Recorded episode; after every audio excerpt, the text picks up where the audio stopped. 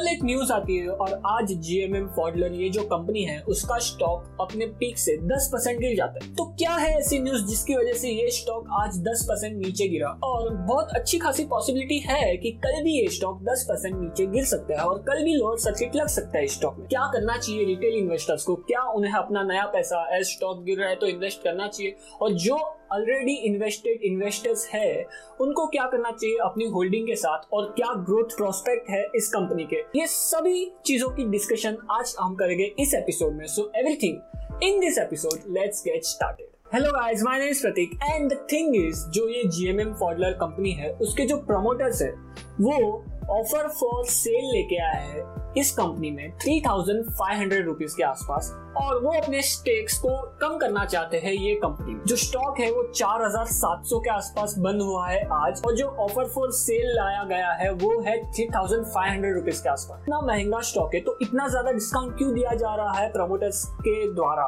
Stock का अगर हम फिफ्टी टू वीक लो देखे तो वो एक हज़ार तीन सौ के आसपास है। और स्टॉक का जो 52 वीक हाई है वो है अराउंड साढ़े छह हज़ार रुपए के आसपास। सो so, आप देख सकते हो कि एक साल के अंदर अंदर स्टॉक ने इतनी ज़्यादा ग्रोथ दिखाई है मतलब रॉकेट बन गया है स्टॉक बट अगर हम इसके प्रॉफिट और रेवेन्यू ग्रोथ की बात करें तो वो थोड़ा मिसमैच हो रहा है। साथ में कंपनी का पी रेशियो अराउंड 108 के आसपास ट्रेड हो रहा है, जो बहुत ही ज़्यादा है। और उसी वजह से मे भी प्रमोटर्स को लगा रहेगा कि ये सही टाइम हो सकता है अपने स्टेक को लिक्विडेट करके, थोड़ी प्रॉफिट बुकिंग करके कंपनी में से थोड़ा स्टेक कम कर लेना चाहिए। एंड इसी वजह से जो ऑफ़र फॉर सेल है, वो बहुत ही ज़्यादा डिस्काउंटेड प्राइस पे लाया गया है। एंड थिंग इज़ कंपनी की अगर हम शेयर होल्डिंग पैटर्न की बात करें तो सेवेंटी परसेंट प्रमोटर्स होल्ड करते हैं और ये ऑफ़र फॉर सेल से कंपनी अपने शेयर प्रमोटर्स अपने शेयर होल्डिंग को 47 परसेंट तक लाना चाहते हैं। और जो सबसे ज़्यादा प्रमोटर के बाद जिसकी हिस्सेदारी है ये कंपनी में वो है रिटेल इन्वेस्टर्स जो अराउंड 22 परसेंट के आसपास है। सो so, लॉस होने वाला है वो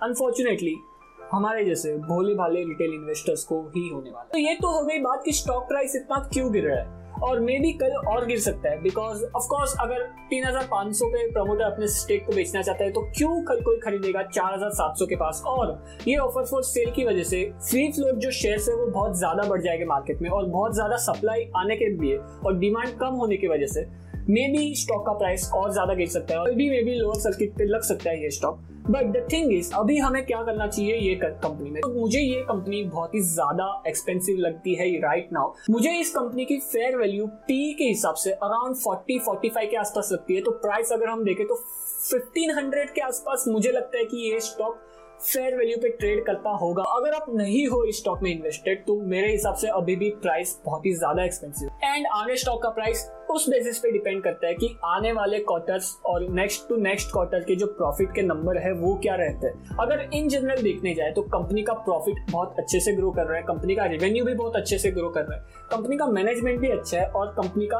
आर नंबर भी अच्छा है। तो इन जनरल देखने जाए तो कंपनी के बैलेंस शीट हेल्दी है और कंपनी के फाइनेंशियल भी अच्छे हैं। साथ में कंपनी एक अच्छे सेक्टर से बिलोंग करती है। आने वाले कई सालों के लिए हेल्थ केयर सेक्टर बहुत ही ज़्यादा कॉन्ट्रीब्यूट करेगा ग्रोथ में। तो मुझे लगता है कि कंपनी के ग्रोथ भी अच्छे रहेंगे but the valuation is very expensive